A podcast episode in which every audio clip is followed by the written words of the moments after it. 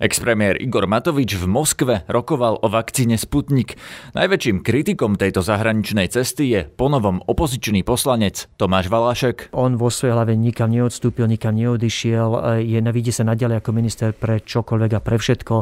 Vyhradil si pre seba právo zjavne bez súhlasu vlády konať aj vo veciach, ktoré padajú úplne mimo agendy ministra financí. Pýtali sme sa ho, aký je to signál v čase, keď Rusko opäť zhromažďuje obrovskú armádu na hraniciach Ukrajiny Tomáš Valašek tvrdí, že Igor Matovič sa mal v Moskve jasne vymedziť proti ruskej agresii. Keď už sa raz vyberie vysoko postavený predstaviteľ krajiny na takúto návštevu, nepovedať v čase krízy ani slovo ku kríze, ide proti záujmom Slovenska. Poslanec Valášek sa chystá urobiť veľké oznámenie o svojej politickej budúcnosti, a to už dnes. Progresívne Slovensko je samozrejme najsilnejšou z tých, z tých normálnych mimoparlamentných strán, čiže sú, sú ako úplne logickou prvou zastávkou eh, pre ľudí, ktorí ešte navyše ako ja eh, majú aj liberálnu inklináciu a majú hodnotový prienik. Eh, takže samozrejme, že s Iranou Biheriou som sa rozprával. Dobré ráno, je piatok 9. marca.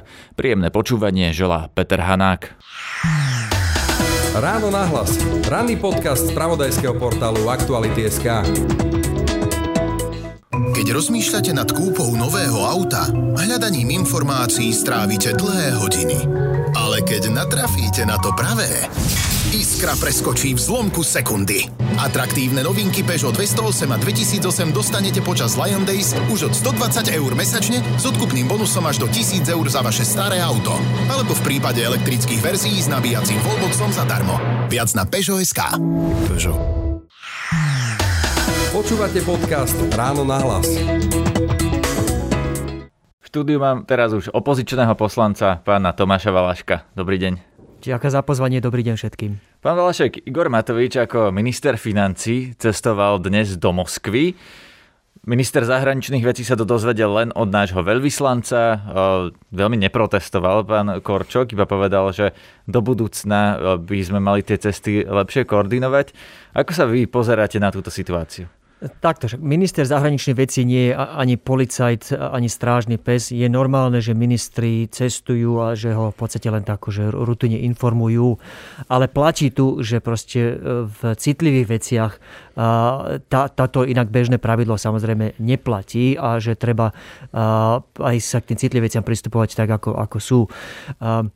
Za situácie, kedy je bývalý premiér krajiny, dnes minister financí, v Moskve rokovať o Sputniku, čo je téma, vec, ktorá takmer rozbila koalíciu a je v Moskve v čase, kedy majú Ruska, e, ruské vojska na hraniciach s Ukrajinou viac ľudí ako kedykoľvek od e, vojny v roku 2014. A všetci tak trošku s napätím očakáme, či bude vojna alebo nie. K tej Ukrajine sa ešte je... dostaneme, pán Jasne, chcem skôr... podotknúť, že toto nie je normálna situácia. Za týchto okolností to, že sa minister zahraničných vecí dozvedá tak trošku na poslednú chvíľu cez svojich podriadených o ceste ministra financí e, do takto citlivej oblasti, v takto citlivej veci, to nie je normálne. Tu už nechám bokom tú kompetenciu kompetenčnú otázku, že čo robí minister financí v Moskve na rokovaniach o Sputniku, ktoré patria do kompetencie ministra zdravotníctva. To je samé o sebe za normálne okolnosti akože vážna otázka, ale v kontexte toho, čo sa deje dnes, takmer vedľajší problém. Navyše, keď tú cestu neschválila vláda, ako sa pozeráte na to, že to vlastne išlo úplne pomimo tých štandardných mechanizmov? Z toho tak trošku rozum ostáva stať, pretože platí úplne jednoznačne zahraničné cesty ministrov a ministeriek schváluje vláda. Robí sa to niekedy uh, ex post, ako treba povedať, že, že aj to sa deje, že si nechajú schváliť cesty dodatočne, ale to sa robí v prípade akože vynimočných, narýchlo e, ciest, ktoré bolo proste potrebné uskutočniť v krátkom čase. Toto už len z definície sa nezdá byť jednou z nich. Ak teda vláda e, cestu neschválila a ak by ju teda ani že nemala schváliť, tak potom je to celé ešte čudnejšie, lebo potom je na mieste spýtať sa, čo tam vlastne Igor Matovič robí. Je tam ako občan, ide rokovať o nákupe Sputniku ako čo? Ako bývalý trenerský podnikateľ? Alebo ako minister financí a ako minister financí prečo on a nie minister zdravotníctva, ako môže niečo dohodnúť, keď tam vlastne nie je s podporou a so súhlasom vlády. Je to, je to celé tak čudné, že z toho fakt ostáva až rozum stáť. Tak on je hlavne predseda najsilnejšej vládnej strany a teda de facto najmocnejší muž na Slovensku a Rusi rozmajú moci, tak eh, z toho titulu by ho mohli považovať za reprezentanta slovenskej vlády. Ale však nikto mu neupiera, že, že je víťazom volieb a, a že, že šéfom hnutia, ktoré dostalo 25,02%, to je, to je v poriadku. však, však platí, že krajina nie je holubník. Proste v diplomácii a vo vnútornom fungovaní krajiny platia nejaké pravidlá, aby sa tu nemohlo stať, že hoci kto, a, a teraz to je jedno doslova, že či je to najsilnejší politický muž krajiny alebo nejaký úradník, ale že, že ktokoľvek hovorí za krajinu miernych styrnix, na to sú presne nastavené pravidlá, presne nastavené zákony.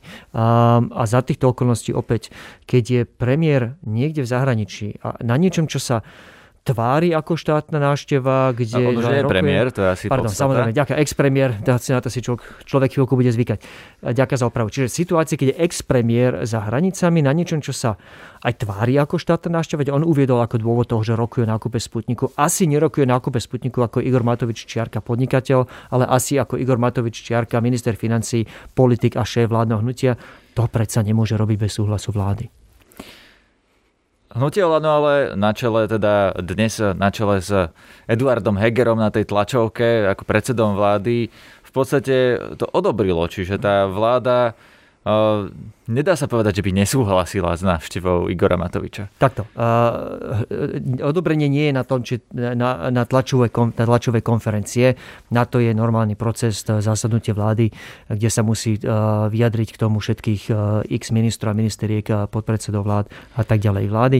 To sa nestalo, pokiaľ viem. Pozrel som si program posledného rokovania vlády. Žiadne také tam, nič takého tam nebolo.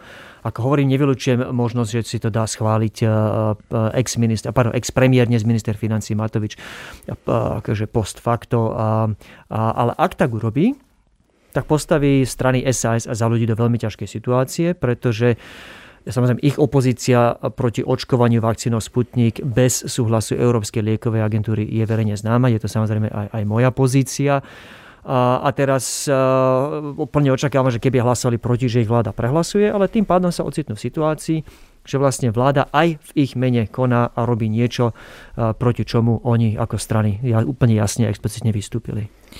Opýtam sa niečo iné, či napríklad pán Kačínsky, ktorý v Polsku tiež je predsedom najsilnejšej vládnej strany, ale nie je premiérom, ale jeho strana má premiéra. Cestuje on takto po zahraničných, prípadne diplomatických cestách Dohaduje on za Polsko veci, alebo to robia ministri? Každá krajina má nejaký svoj systém a ten, tie systémy sú si veľmi podobné. Proste za, za krajinu hovorí buď hlava štátu, alebo dezignovaný minister zahraničných vecí, ktorý má na starosti medzinárodné vzťahy. Tak, nie je nezvyčajné, že sa napríklad pri e, štátnej návšteve, keď príde nejaký e, hodnostár za iné krajiny k nám, že sa stretne súkromne s inými politickými ľuďmi, ktorí majú silnú politickú moc, ale možno neformálnu úlohu. A takto sa to napríklad robí, keď sa stretávajú ex-prezidenti, že nejaký prezident už nie je vo funkcii, ale jeho bývalý kolega ho naštívi, naštívi jeho alebo jej krajinu, stretnú sa súkromne. Toto, toto sa deje, toto, toto je normálne v diplomácii. Nie je však normálne, že, že na tej návšteve sa rokuje o nákupe vakcín, predpokladá, že v mene krajiny. Veď predsa opäť kupuje to Igor Matovič ako súkromná osoba, bývalý podnikateľ, alebo to robí ako minister financí. Ak to robí ako minister financí, prečo to robí minister financí a nie minister zdravotníctva? Ak to robí ako minister financí, ak to robí ako ktorýkoľvek minister, ako to, že na to nemá súhlas vlády, veď to predsa nedáva zmysel ani hlavu, ani petu. Čo to hovorí o slovenskej diplomácii, že za prvé Ivan Korčok ako minister zahraničných vecí vlastne na tieto stretnutia, na tieto rokovania nebol pozvaný, dozvedel sa o tom vlastne len sprostredkovanie a potom následne od eh, premiéra Hegera. A eh, jednak to, že toto nie je jediná cesta, ale zajtra ide Igor Matovič do Budapešti, eh, kde Ivan Korčok sa opäť o tomto dozvedel od svojho veľvyslanca. Čo to hovorí o slovenskej zahraničnej politike? Tak dve veci k tomu treba povedať. Tá prvá je, naši partneri sa na nás tak trošku pozerajú s údivom, pretože si hovoria, OK, neviete si urobiť doma poriadok, veď predsa nie je normálne, že k nám niekto chodí takto vysoko postavený a rokuje bez vedomia a súhlasu ostatných členov vlády. Mám ho brať vážne alebo nemám ho brať vážne? To je zhruba tá otázka, predpokladám, e, v hlavách našich partnerov. A tá druhá väčšia vec je, že hovorí to asi viac o Igorovi Matovičovi ako o, o našej diplomácii v tom zmysle, že poprvé začína byť úplne jasné, že on vo svojej hlave nikam neodstúpil, nikam neodišiel, je, vidí sa naďalej ako minister pre čokoľvek a pre všetko. Vyhradil si pre seba právo zjavne bez súhlasu vlády konať aj vo veciach, ktoré padajú úplne mimo agendy ministra financí. A, takže ak tu boli nejaké ilúzie o tom, že, že to, táto druhá vláda je vládou bez Igora Matoviča a že v nej hrá len tú v úvodzovkách len úlohu ministra financí, podotýkam, že to druhý najmocnejší muž vo vláde. Ale ak tu bol nejaké ilúzie, že reálne odstúpil a už sa nevidí ako premiér, tak im myslím, že touto cestou práve všetky zbúral. Lubomír Galko ako bývalý minister obrany sa dnes vyjadril, že on, keby bol ministrom zdravotníctva, čo nie je, ale keby bol, tak by povolil očkovanie Sputnikom pre ľudí, ktorí sa ním sami na vlastnú zodpovednosť budú chcieť zaočkovať a to Citujem preto, lebo podľa neho je lepšie byť zaočkovaný neregistrovanou vakcínou, ako byť mŕtvy. Čo si o to myslíte? Jasne, že je kopa vecí, ktoré by ľudia radi robili, a o ktoré je populárny záujem a napriek tomu nie sú povolené, pretože kvôli širším rizikám celospoločenským. Poviem jeden príklad za všetky. Keď fungovali tie rôzne nebankovky, BMG, Horizon a tak ďalej, to boli úplne populárne ponuky, viete, tisíce ľudí ich chceli využiť. Napriek tomu ich štát zakázal, pretože sú veci, ktoré, hoci je o ne úprimný záujem, populárny záujem, sú jednoducho pre, pre, či pre zdravie, či pre prosperitu, či pre stabilitu spoločnosti spoločnosti nebezpečné. Ale Sem, nemali by sa práve ľudia spadá... rozhodnúť sami o sebe, že či sa dám alebo nedám zaočkovať sputnikom, ale keď chcú na vlastné Samozrejme riziko? sa ľudia môžu rozhodnúť slobodne, mali rozhodnúť slobodne o tom, čo sa dajú zaočkovať. Ale to, že sa vôbec rozhodujú v prospech očkovania a že nešpekulujú a neriešia, čo je to, čo sa do ich tela, to ihlo podáva. Táto istota, táto dôvera je založená e, nie na nejakej proste náhode. Tá je založená na tom, že tu proste už desiatky rokov funguje zabehaný systém, kde je každý nový liek dôkladne preverený, kde proste robíme robíme nejaké sady testov, kde si overujeme tú produkciu, kde naštevujeme tie fabriky, kde kontrolujeme tie fabriky, kde sa to vyrába. A len, a len vďaka tomu majú ľudia tú dôveru, že keď proste niečo im do toho ramena bude pichnuté, že ich to nezabije, alebo teda lepšie že tá šanca, že to budeme nejaké vážne následky, je, je úplne mizivá, alebo žiadny liek nie je úplne bez vedľajších následkov. Opakujem, táto dôvera tu nie je daná od Boha, to nie je tak samé od seba. Táto je trpezlivo vybudovaná práve tým mechanizmom preverovania vakcín, preverovania všetkých nových liekov. Toto isté sa udialo pre všetky ostatné vakcíny. Pre Pfizer, pre Modernu, pre AstraZeneca, pre Johnson Johnson. Všetky firmy prešli rovnakým testom. Nevidím dôvod, prečo by nemali prejsť úplne všetky vakcíny, prečo robí výnimku práve pre túto. My o vakcíne Sputnik vieme, že je relatívne efektívna. To nikto nespochybňuje. A čo však o nej nevieme, je, či je zároveň aj bezpečná. A počujeme úplne jasne od štátneho ústavu pre kontrolu liečiv, že jednoducho Rusko nedodalo tie potrebné dáta, oni sami nevedia ani garantovať šúko, či to, čo preverovali, je to, čo by k nám prišlo v rámci nejakých budúcich dodávok. A toto nie je ten proces, ten riadny proces, ktorý, na ktorý sme zvyknutí. Toto nie je ten riadny proces, ktorý má prebehnúť. A to riziko je, že ak ten proces neprebehne a ak sa tá vakcína ukáže nie taká bezpečná, ako sme si mysleli, že potom stratíme dôvod ľudí v proces očkovania ako taký. A potom budú tie následky nedozierne väčšie ako akýkoľvek benefit toho, že, že ľudia, ktorí sa dajú očkovať len Sputnikom, by sa dali očkovať. Pri tomto sa zastavím aj pri zložení tej vakcíny, aj pri tom, že Rusko vlastne nedodalo dokumenty o tom, čo tá vakcína presne obsahuje a preto ju štátny ústav pre kontrolu liečiv nemohol dostatočne posúdiť. Ako si to vysvetľujete? Prečo by Rusko nedodalo potrebné dokumenty? Prečo by nám nepovedali, čo v tej vakcíne je? Ak je aj ich záujmom, aby sme ju my kúpili a používali? Nerozumiem tomu, je to samozrejme otázka na ruské autority, nie na mňa. Takisto nechcem vstupovať do dlhej diskusie o tom, čo presne malo prebehnúť, nemalo to nie je na politikoch ani na mne, aby to posudzovali. Na to máme presne špecializované agentúry.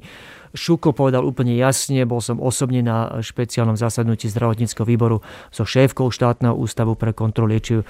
Povedal úplne jasne, že aj keby, že má ten čas, tak s prostriedkami, ktoré sú k dispozícii, s expertízou, ktorá je na štátnom ústave pre kontrolu liečiv, s prístrojmi, ktoré má k dispozícii, vie urobiť iba asi 20% testov, ktoré vie urobiť Európska lieková agentúra. Inými slovami, ani keby všetko dopadlo dobre, by nebola certifikácia šuklom, plnohodnotnou náhradou za certifikáciu Európskou liekovou agentúrou. Podotýkam, že všetko nedopadlo dobre. Už aj pri tej obmedzenej kontrole, e, ktorú Šuko vie v rámci svojej možnosti urobiť, e, bolo, prišlo ku konštatovaniu, že, že nevie Šuko ani len zagarantovať, že to, čo by k nám prišlo, by bolo to isté, e, ako bolo poskytnuté na testovanie. No a zároveň vieme, že to, čo vlastne už máme na Slovensku, ten sputnik, ktorý je uskladnený na východe, že to nie je identické s tým, čo označujú ako tú vakcínu Sputnik, ktorá bola opísaná v tom vedeckom časopise Lancet a zároveň, že možno to nebude ani to isté, čo bolo opísané, alebo čo teda je ako Sputnik definované. Ako si vysvetľujete toto? Takto, aby sme zase príliš nedramatizovali, ja sám e, by som rád počul lepšie, detálnejšie vysvetlenie od Čuklu. Neviem presne, čo tým mysleli. Nechcem vylúčiť ani tú možnosť, alebo takto vycúvam, že, že ono tak trošku znie, keď, keď to takto podávame, ako keby sa nám snažili predať vodku, ale dodali nám pivo ako keby to boli že dve úplne rôzne veci. Myslím si, že to, čo sa mohlo stať, čo sa kľudne mohlo stať, je niečo banálnejšie, ale, ale v podstate že rovnako zlé. A, a to je to, že nie všetky vakcíny, keď nie všetky tie šarže, keď vyjdú z, z, z dvoch rôznych fabrik, sú úplne rovnaké. Preto je súčasťou toho dôkladného preverenia vakcíny nie len to, že si zoberieme tú skúmavku a rozoberieme ju pod mikroskopom a tak ďalej, ale súčasťou toho dôkladného preverenia vakcíny, opäť, ktoré, ktoré nie je celkom ani v režii šuklu, toto fakt vie urobiť až do, dokonca až tá Európska lieková agentúra. A súčasťou toho bežného procesu je napríklad aj nielenže návšteva tých pracovisk, kde sa tie vakcíny budú vyrábať, ale proste dôkladná inšpekcia tých pracovisk, niekoľkodňové kontrolovanie tých procesov, tých, tých nástrojov, tých prístrojov a tak ďalej. A potom nejaká garancia že všetko, čo k nám bude dodané, bude odtiaľ.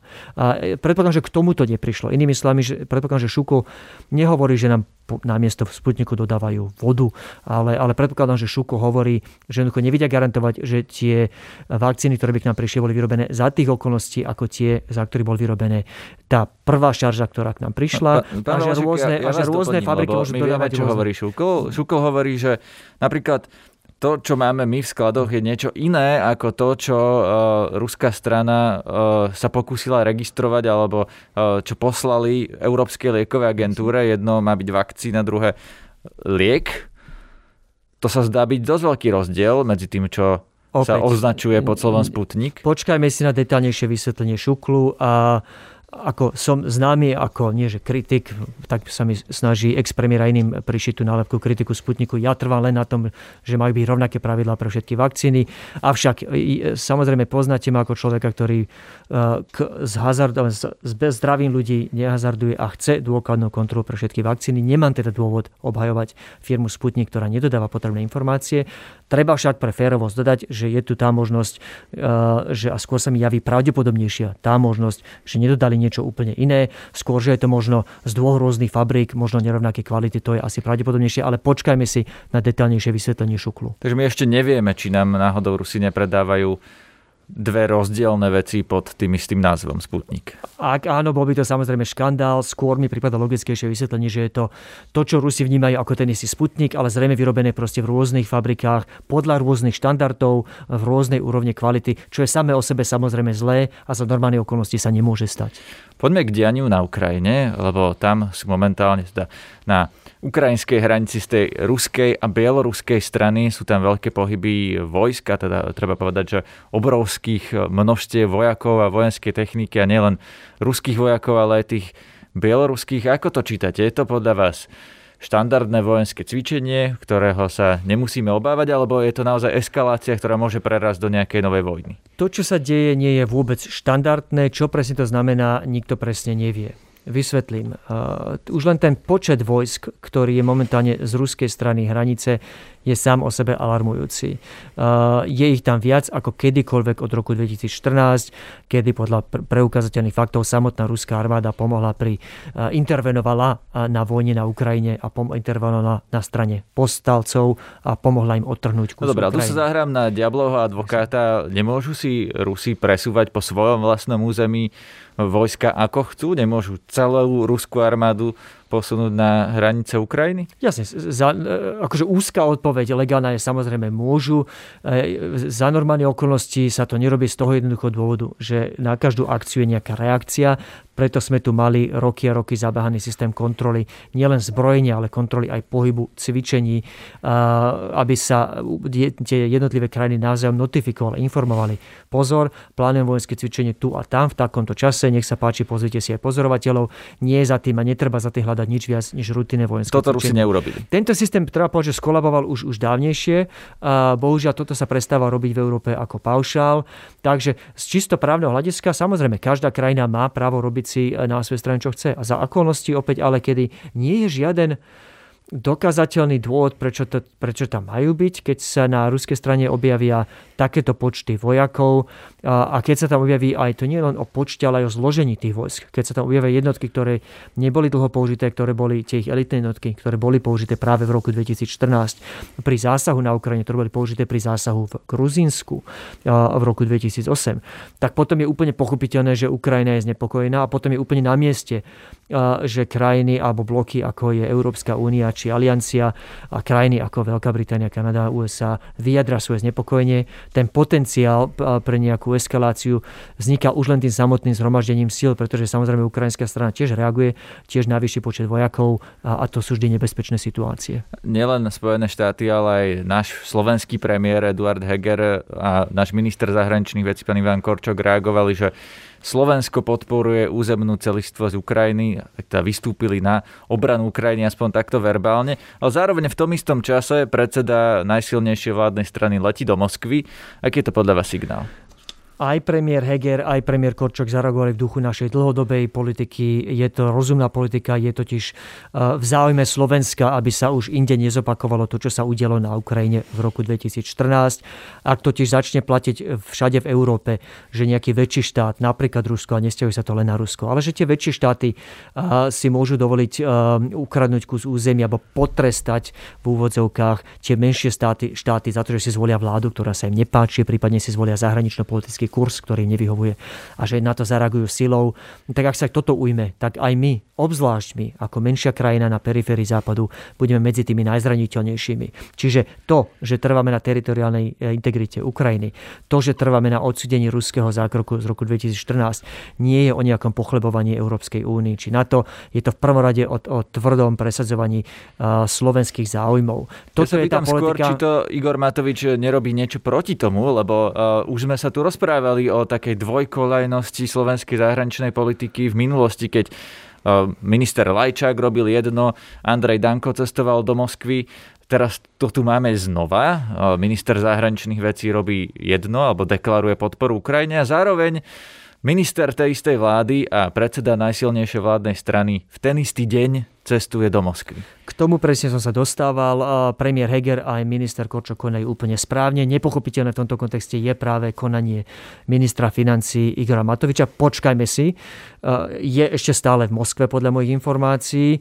A to je dôležité, pretože ak ak je predstaviteľ členskej krajiny EÚ, predstaviteľ členskej krajiny NATO, predstaviteľ krajiny, ktorá má záujem na deeskalácii situácie na Ukrajine v Moskve, na vrchole takejto krízy, tak sa od neho očakáva, že sa k tej téme aj vyjadrí a, a že podporí jednotnú líniu slovenskej zahraničnej politiky, európskej zahraničnej politiky a aliančnej zahraničnej politiky. Ale tu vám budem možno tak Igor, oponovať. Možno tak Igor On hovorí iba o Sputniku. On tam šiel rokovať iba o Sputniku, tak kde by sa mal vyjadriť o Ukrajine, keď bude vlastne na rokovaní s človekom, ktorý má na starosti v Rusku vakcíny a nie to sa dá, zahraničnú ak, ak chce, to sa dá urobiť kľudne formou rozhovoru, ak chce, to sa dá urobiť formou oficiálneho vyhlásenia. Tie možnosti tu sú a nechcem vylúčiť tú možnosť, že to urobí. Či tomu verím sám, skôr nie ako áno, ale, ale nesluší sa proste už pred koncom návštevy zavrhnúť aspoň tú teoretickú možnosť, že to urobí. Ak to neurobí, tak to bude obrovská chyba z hľadiska slovenských záujmov a slovenskej diplomácie. Opäť naša podpora pre územnú celistvosť Ukrajiny. Naša podpora alebo naša opozícia voči tomu, aby sa na ruskej strane hromadili sily, nie je o nejakom nadbiehaní západným mociam. Je prvom rade o, o tvrdých slovenských záujmoch, aby sme tu nemali zopakovanie vojny z toho roku 2014. Igor Matovič e, by mal bojovať a kopať za slovenské záujmy. Ak tak neurobí, ak príde do Moskvy a nepovie ani slovo, tak to Moskva poprvé zneužije propagandisticky, proste bude, bude hovoriť svetu, že pozrite sa, čo, čo, čo mi tu vyvrčíte, že aké nebezpečné kroky, veď jeden z vás tu bol u mňa, a ani slovom to nespomenul, a naopak dohodli sme sa, plácli sme si na Sputnikov, čo mi tu vy o jednote Európskej únie a NATO. Túto úlohu, túto úlohu trojského konia by sme určite nemali hrať. Ale ako to súvisí, keď napríklad teraz aj vláda, Eduard Heger hovoria, že vakcíny sú iná otázka, to je ochrana verejného zdravia, to by sme nemali miešať s geopolitikou. Prečo záleží na tom, aby ešte aj na rokovaní o vakcínach minister financí, ktorý vlastne nemá nič spoločné s tou situáciou vojenskou a zahranično-politickou na Ukrajine, sa vyjadroval k tomuto ale veď tomu asi neveria ani vtedy, keď v tom momente, keď to hovoria. Veď predsa to nie je tak, že, že ministrami sme len pre danú vec a len od 9. ráno do 5. po obede.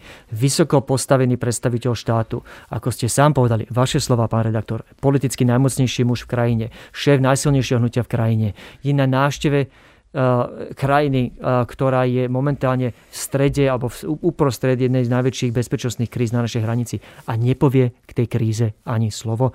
Veď predsa takto to nefunguje v diplomácii. Eh, pán redaktor, je úplne jasné, že bez ohľadu na to, aký má formálny titul, a, teraz opäť odhľadám úplne od toho, že čo tam vlastne ako minister financí robí v tej veci Sputniku. Ale keď už sa raz vyberie vysoko predstavený, vysoko postavený predstaviteľ krajiny na takúto návštevu, nepovedať v čase krízy ani slovo ku kríze kríze ide proti záujmom Slovenska, ide proti záujmom ako na členská krajina EÚ a NATO.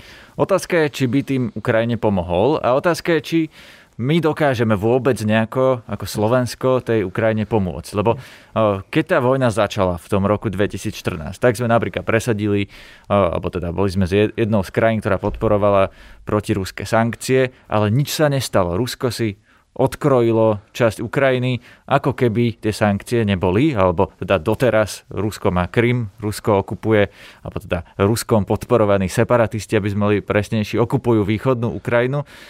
Čo teda vôbec vieme zmeniť? Ako vieme Ukrajine reálne pomôcť? Lebo tieto naše deklarácie, že podporujeme územnú celistvo z Ukrajiny, ako reálne tej Ukrajine pomáhajú?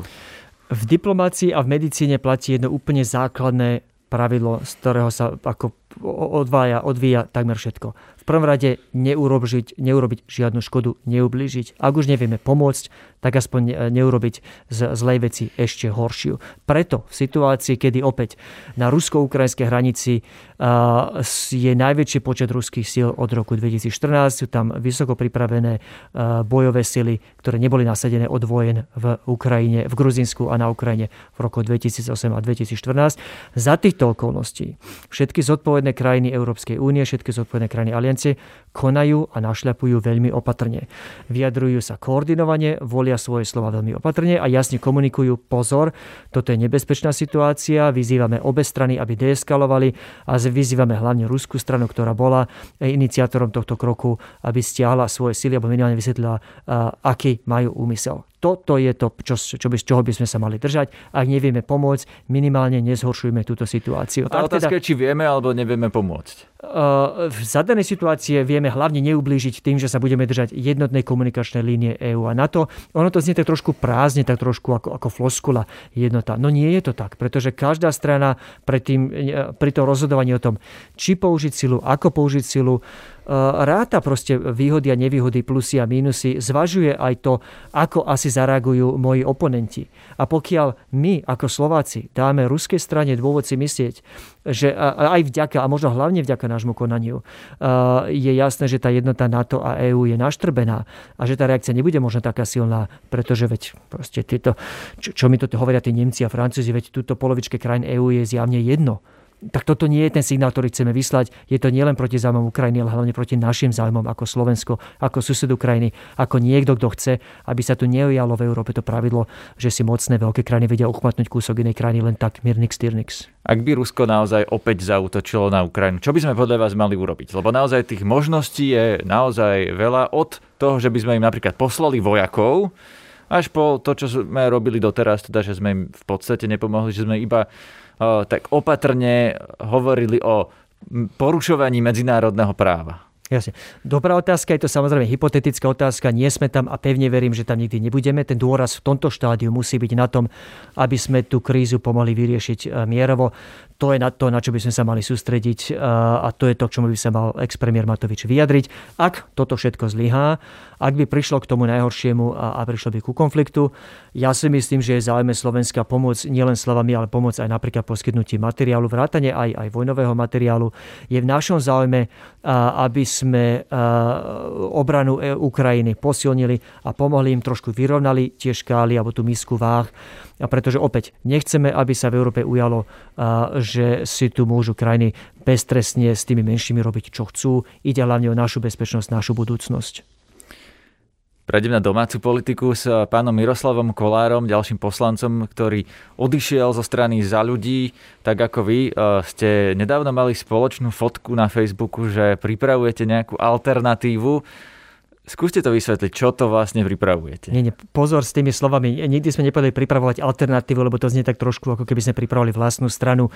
Ja komunikujem úplne jasne od, od momentu, kedy som odišiel z koalície, od momentu, kedy som odišiel zo strany za ľudí, to bolo 1. marca, ak sa nemýlim, že nemám najmenší záujem pripravovať ďalšiu novú stranu. Myslím si, že Slovensko má tých, tých stran už dosť a potrebuje ďalšiu novú asi ako hrdzavý klinec do oka. Takže určite nie.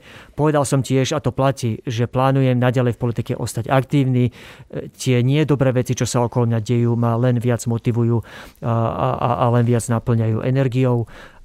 Povedal som, že mojou úlohou, keď som vstúpal do politiky, alebo mojou misiou bude urobiť zo Slovenska ešte viac rešpektovaného, ešte viac vplyvného člena medzinárodného spoločenstva. To je to, kde vidie svoju osobitnú silu, osobitnú výhodu. To chcem teraz presadiť. Pôvodne som to chcel presadiť v koalícii z dôvodov proste názorových a politických, hlbokých názorových a politických rozdielov, hlavne s premiérom Matovičom a, a s jeho krídlom Voľano.